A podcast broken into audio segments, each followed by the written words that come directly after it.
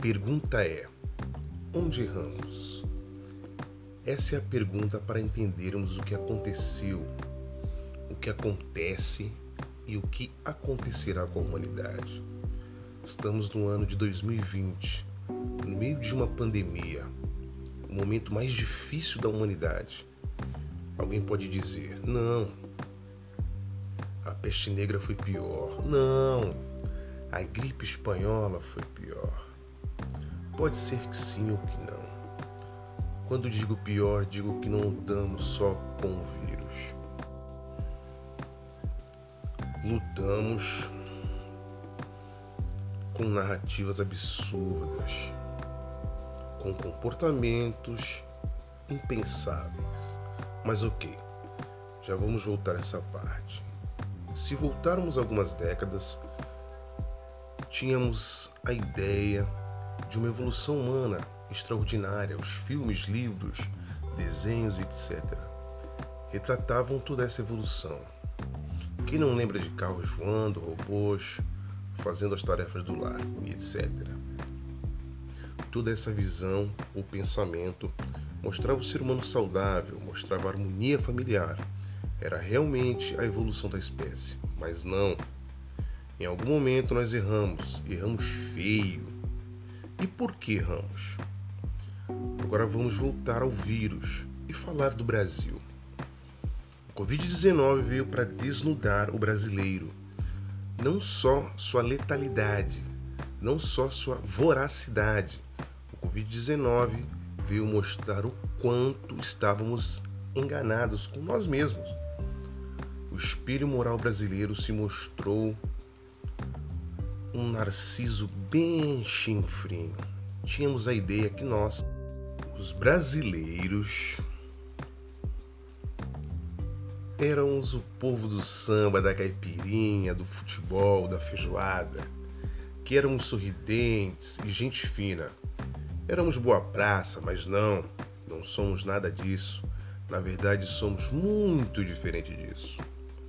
Como disse anteriormente, o vírus trouxe o medo, trouxe a morte, a incerteza, e junto com tudo isso tirou a tampa de um Brasil que não conhecíamos, que sempre existiu, mas não tínhamos coragem de mostrar a nossa face. Veja se não é louco. O animal age como animal, a goiabeira como, como goiabeira, o pessegueiro como pêssego, assim como a macieira. Mas tudo é o que é.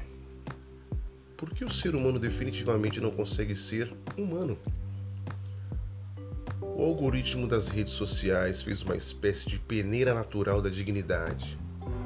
As pessoas boas encontraram pessoas boas e com isso alguns projetos humanitários foram elaborados. Mas o algoritmo juntou também os odiosos, os frustrados, os amantes da raiva e da intolerância, os negacionistas, os violentos, toda a escória junta em um só projeto: disseminar o ódio. Sabíamos que eles existiam, mas com certeza não tínhamos a noção do tamanho da legião. Dizer que essa legião do ódio é apenas de bolsonaristas ou bolsomínios, acredito não ser o correto. Não temos que fazer um exército consciência. Quando você viu tanto ódio? Em que ano? Que governo?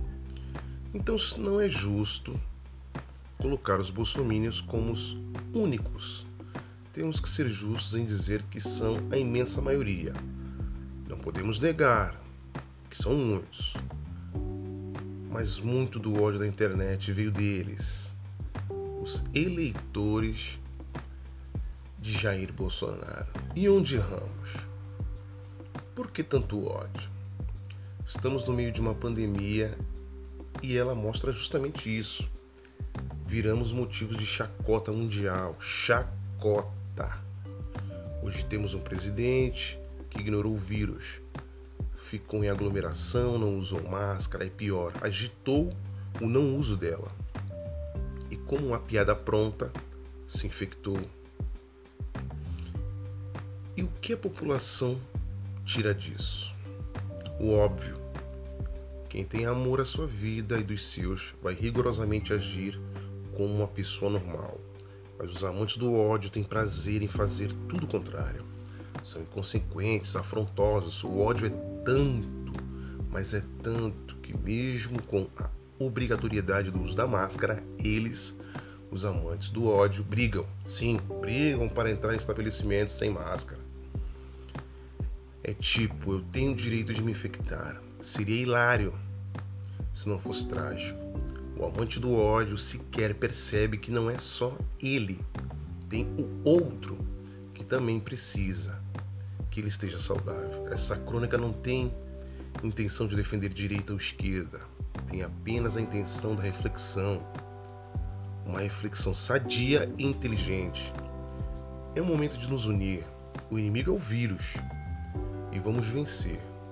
Mas para isso temos que estar juntos, temos que cultivar o amor e a solidariedade, que possamos cada vez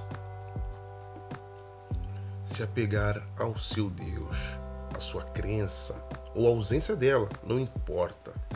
Sem amor não existe possibilidade de vitória. Ok? Fim.